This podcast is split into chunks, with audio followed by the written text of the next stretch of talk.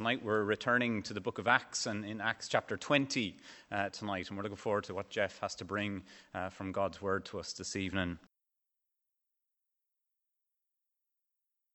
When the uproar had ended, Paul sent for the disciples, and after encouraging them, said goodbye and set out for Macedonia. He traveled through that area, speaking many words of encouragement to the people, and finally arrived in Greece where he stayed three months. Because the Jews made a plot against him, and just as he was about to set sail for Syria, he decided to go back through Macedonia. He was accompanied by Sopater, son of Pyrrhus from Berea, Aristarchus and Secundus from Thessalonica, Gaius from Derbe, Timothy also, and Tychicus and Trophimus from the province of Asia.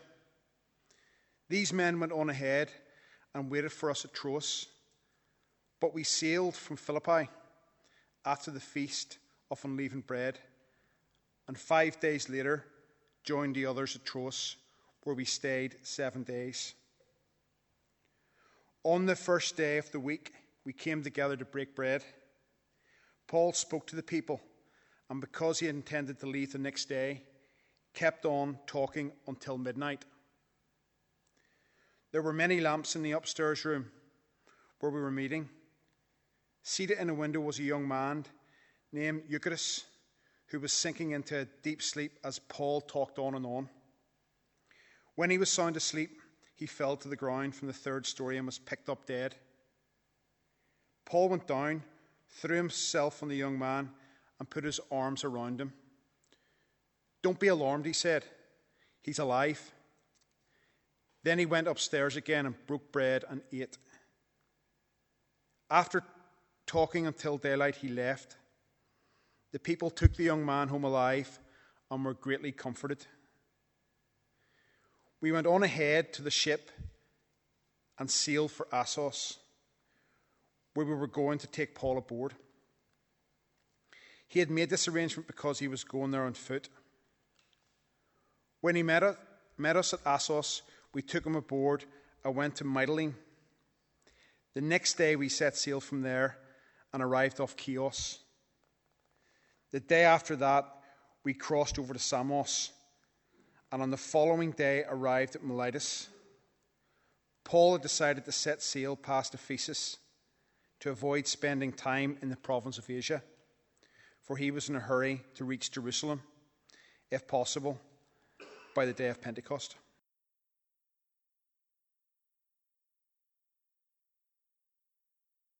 As Mark and the group take their seats, can I encourage you to open your Bibles back up to Acts chapter 20?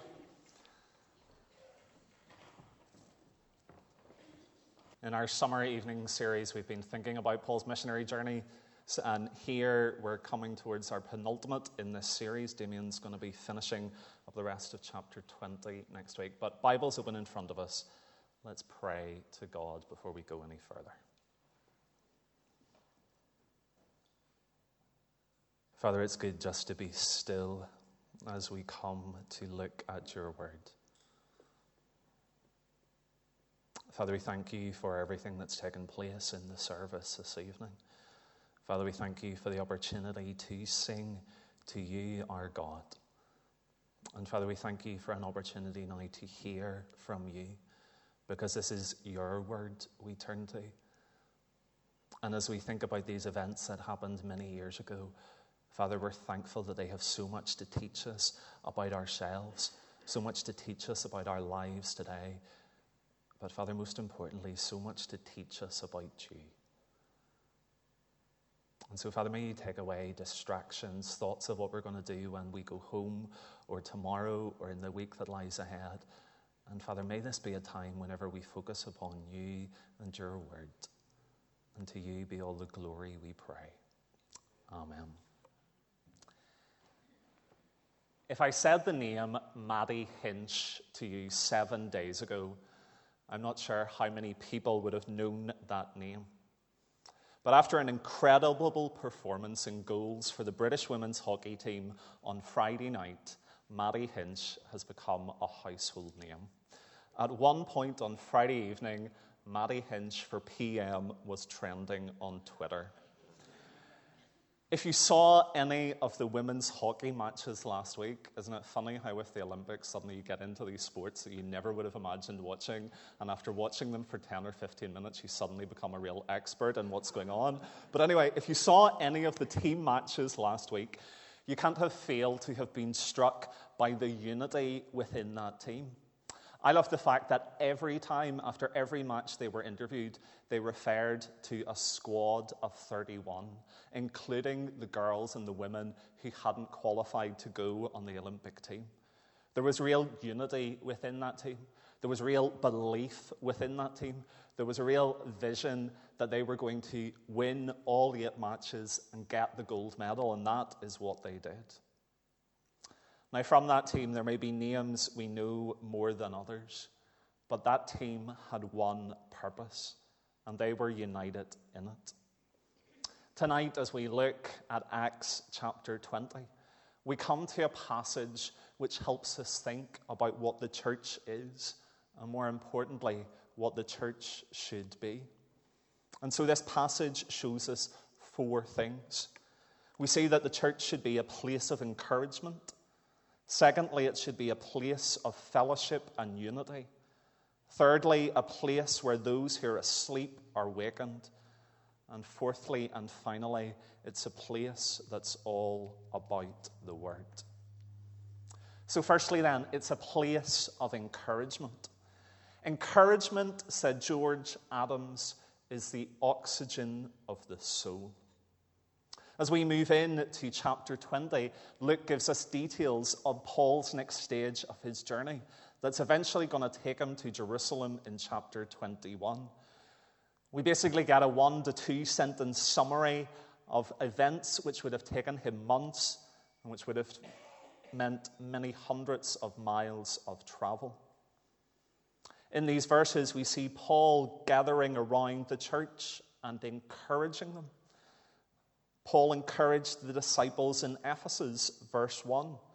After the uproar ceased, Paul sent for the disciples, and after encouraging them, then he went on to the church in Macedonia, verse 2.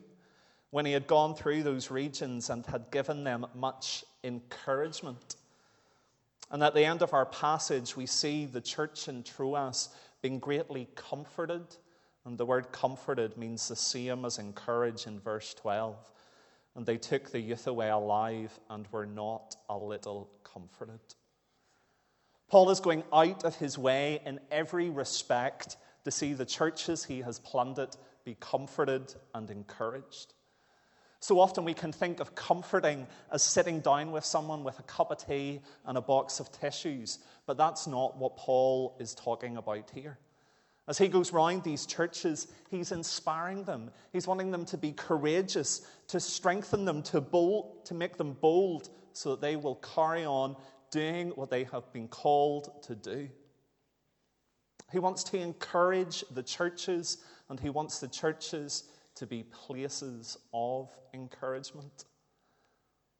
In Hebrews, that we're going to be starting to think about in a few weeks' time, we're told in chapter 3 Encourage one another daily, as long as it is called today. Paul was wanting to be an encourager, and so are we encouragers? What exactly does that mean? What exactly is encouragement? How can we be encouragers? I think whenever we think about encouragement, what we have to do is think about discouragement, and it's the opposite. Encouragement is positive. It's not simply not discouraging people, it's proactively building others up. And most of the time, that's through words, as Paul did in verse 2. But it's more than just a trite pat on the back or a word of affirmation. Encouragement is much broader and bigger than that because it includes ad- admonishment, rebuke, correcting, reproving, instructing, explaining, sympathizing, or suggesting. It's much more than simply saying, hey, you did a great job today. Christian encouragement is something more than the fake smile that you put on in work whenever that customer approaches you and you say, Hi, can I really help you today?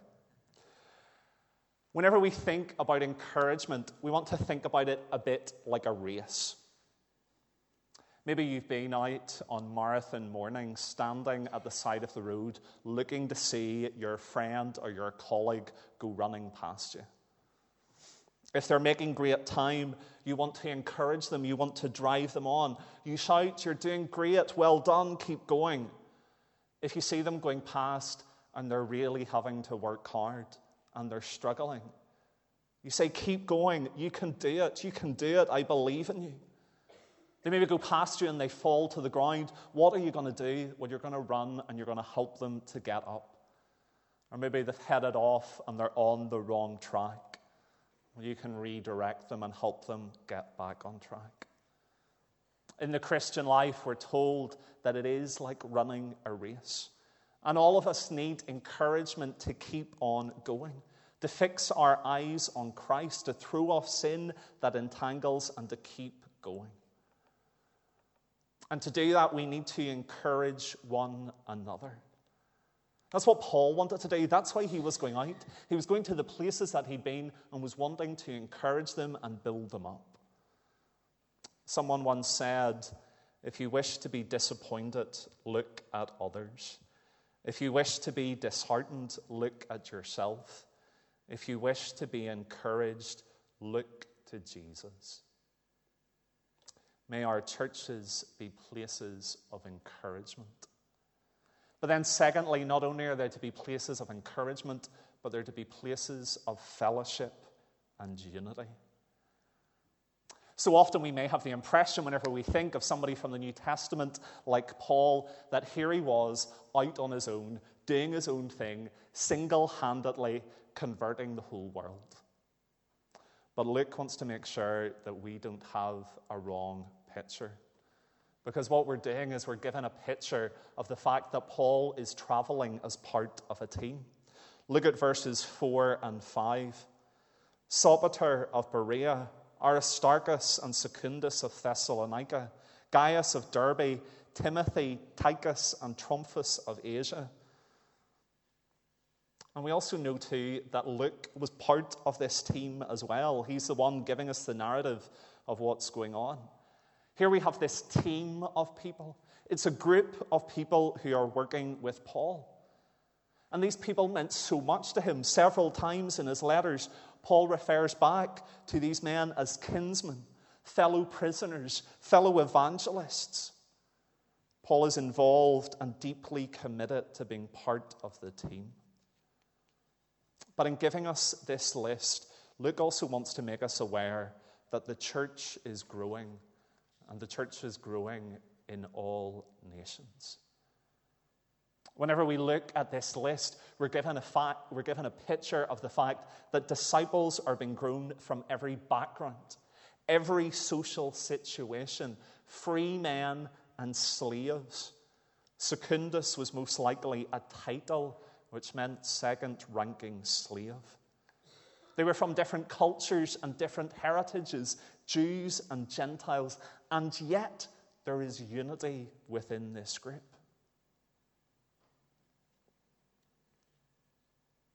And not only is there unity within this group, but there's unity within the churches that these men represent.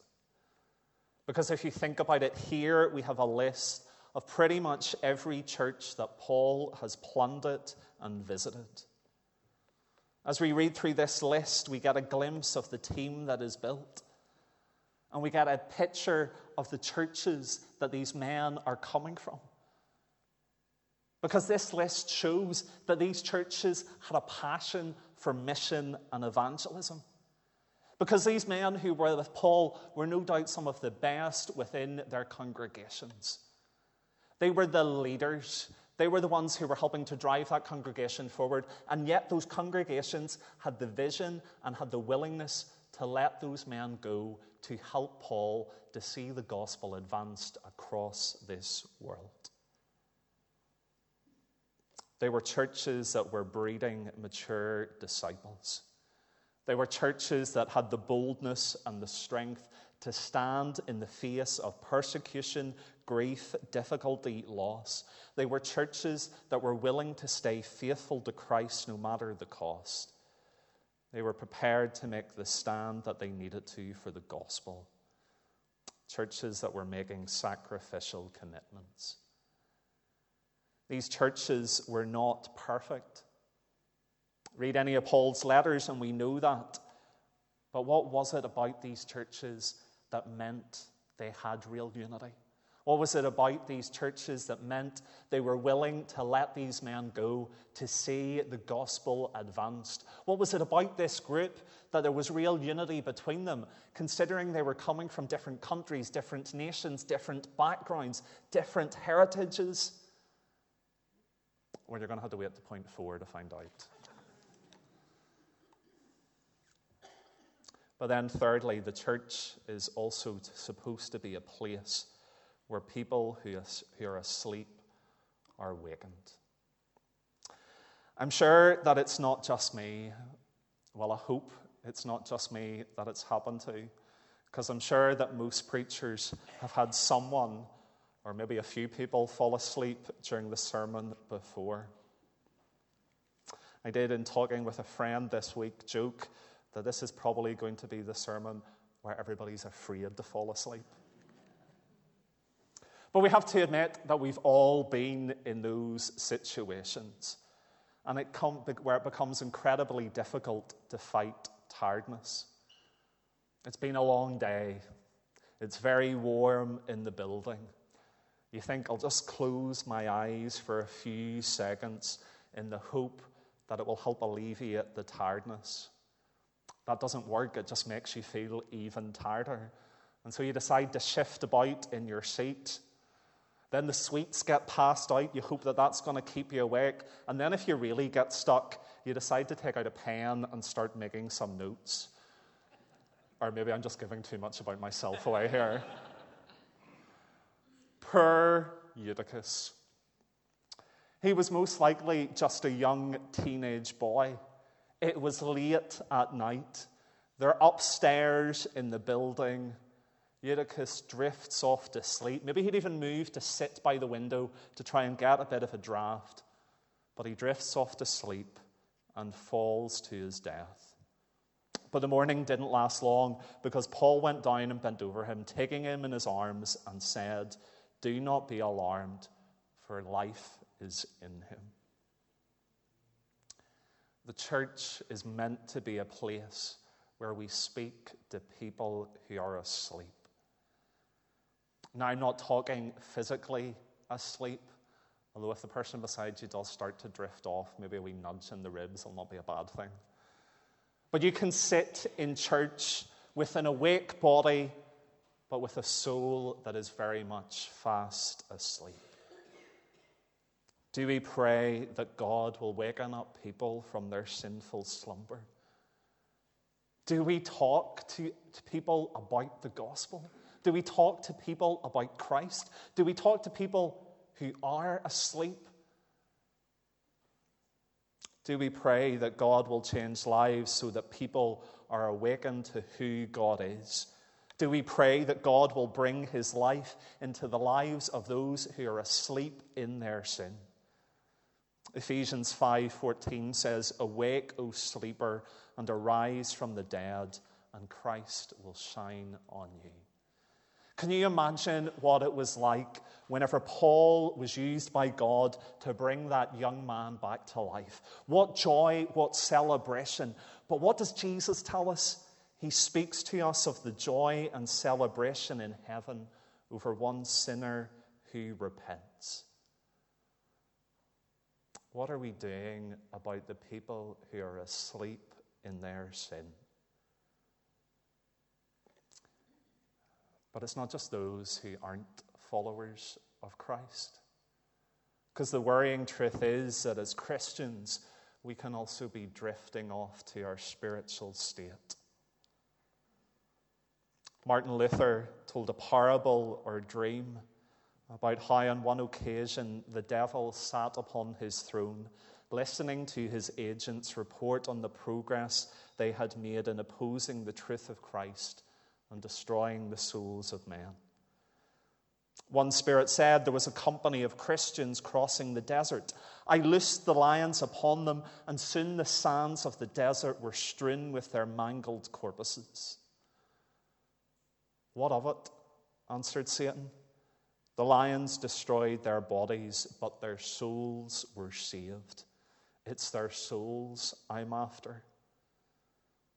Another reported there was a company of Christian pilgrims sailing through the sea on a vessel. I sent a great wind against the ship that drove the ship on the rocks, and every Christian aboard the ship was drowned.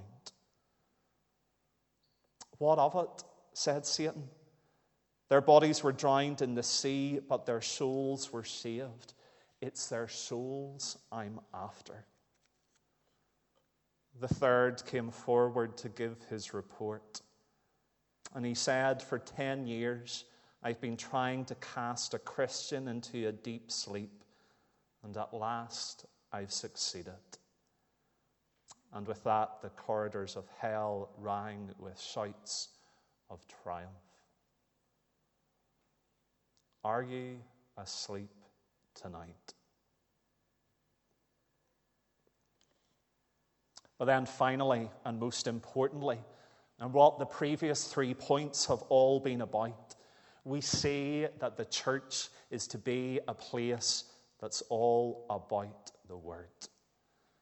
Chapter 20 began by telling us that even having fled from riots, even having avoided a plot against his life, Paul has a purpose, and that is to preach and teach the gospel. Nothing was going to put him off because Paul knew it was all about the Bible. Paul knew it was the encouragement that the church needed. Paul knew that being taught the Bible would lead to unity, would lead to fellowship. Paul knew that being taught the Bible would lead people to want to go out and to be evangelists, would lead people to want to go out and speak to those asleep in their sin. This passage, so many of us look at and we think it's the story of Eutychus. This young boy that falls asleep and is raised to life again. So many of us look at this passage and say, that's why our ministers should stop after 10 or 15 minutes. But this passage these verses are all about the importance of the word, all about the importance of preaching, of teaching, all about the importance of the Bible. That's what Luke wants to do here. He's showing us that the foundation for the church is being built on the teaching of the gospel. We're being shown here that churches need to have these characteristics, and they'll have these characteristics if they are building themselves upon the Bible. It's all about the Bible, even the incident with Eutychus. Over in 2 Corinthians 12 12, we read, I persevered in demonstrating among you the marks of a true apostle, including signs, wonders, and miracles. What's happening here is that God is marking Paul out as an apostle. God is saying, You've seen what happened here. You've seen this young man be brought to life. Listen to what Paul is saying. He's teaching the truth, it's reality. God is testifying to the truth of what Paul is teaching to the churches.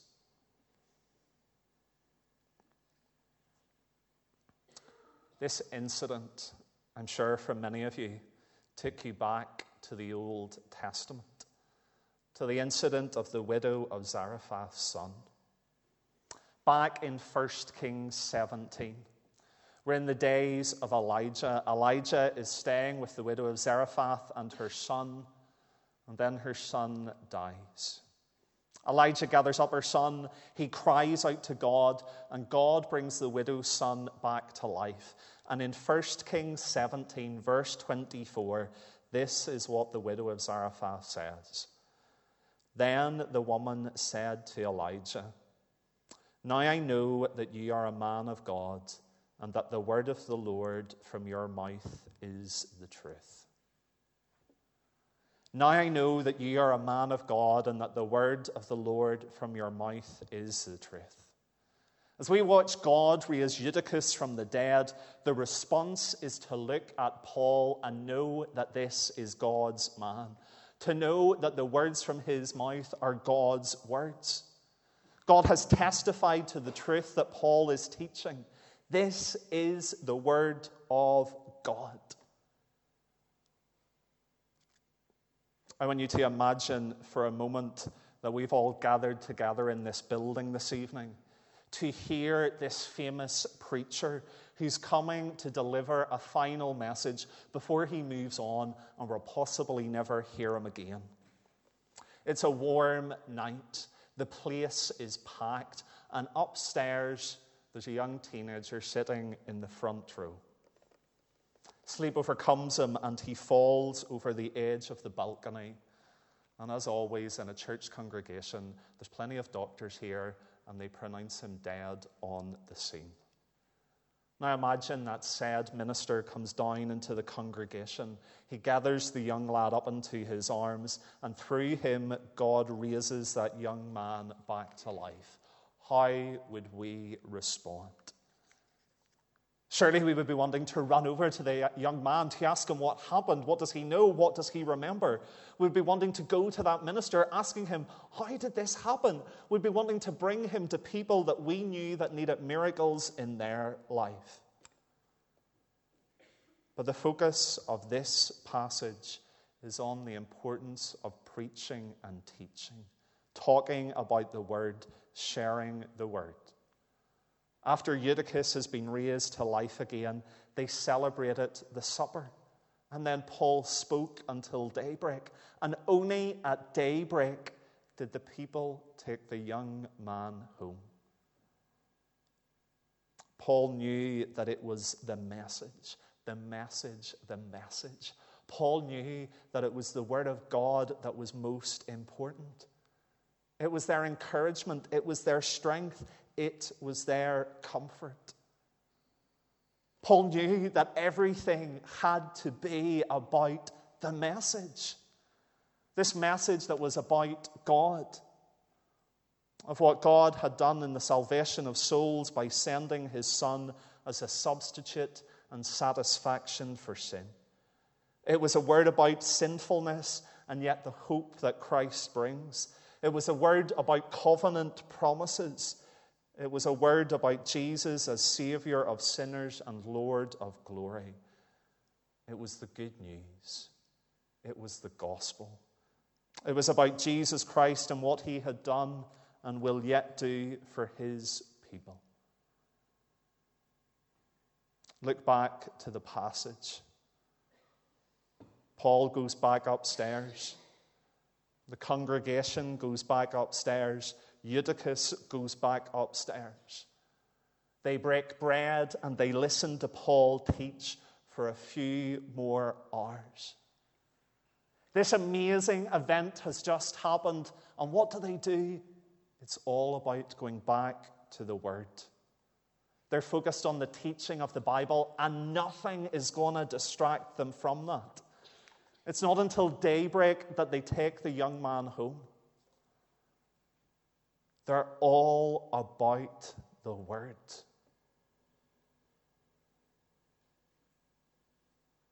What kind of church is it that Paul has plundered? It's a place that's committed to the Word, a place that's committed to discipleship, to growing leaders, to evangelism, to seeing Christians strengthened, given courage and boldness to stand it's a place that's about unity and unity in the gospel, no matter the background. It's a place where people are prepared to make sacrifices, to give, to see the gospel advanced. It's a place that's committed to the teaching of the word. This passage is all about the word. And surely in Bloomfield tonight, that's a message we don't need to hear. Because we are so blessed by the fact we can say we stand on a history and heritage of God's Word being taught in this place. But we cannot be naive enough to assume that just because that's our history, that it will be our future. Given a look ahead to next Sunday night and look down at verses 29 and 30, I know that after I leave, savage wolves will come in among you and will not spare the flock. Even from your own number, men will arise and distort the truth in order to draw away disciples after them. Be on your guard. We have to be all about the Word. And so the question for each of us here this evening is do we want to be part of a Bible teaching church? Do we want to be part of a place that's focused on evangelism, that's focused on seeing people who are sleeping wakened from their sin?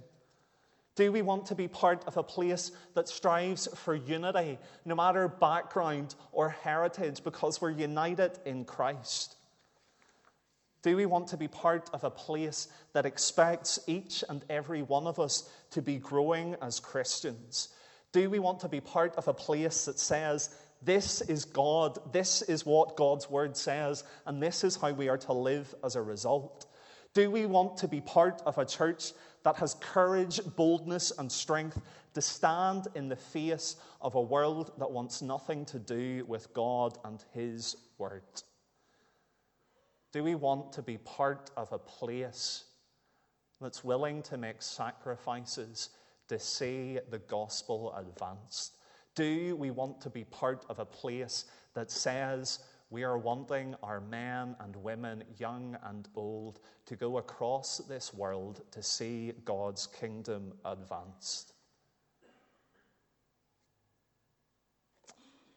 You see, there's something wrong if we say we want to be part of a Bible teaching church, but we don't want the Bible to change any part of us.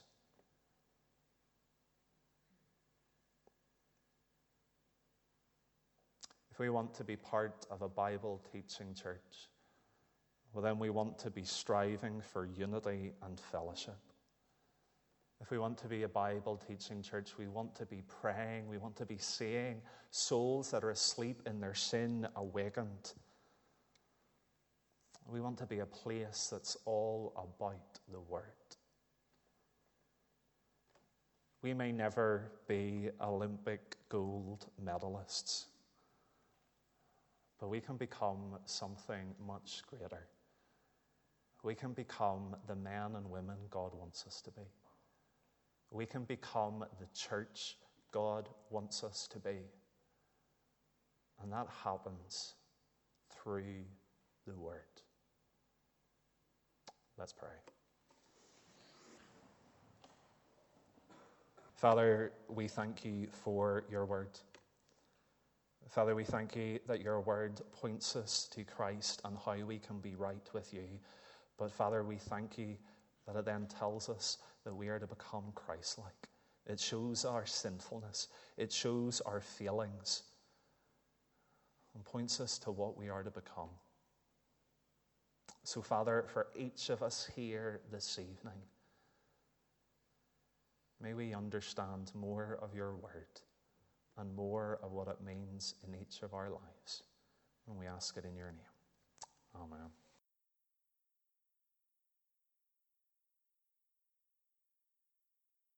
And now to him who's able to do immeasurably more than all we ask or imagine, according to his power that is at work within us. To him be glory in the church and in Christ Jesus throughout all generations, forever and ever. Amen.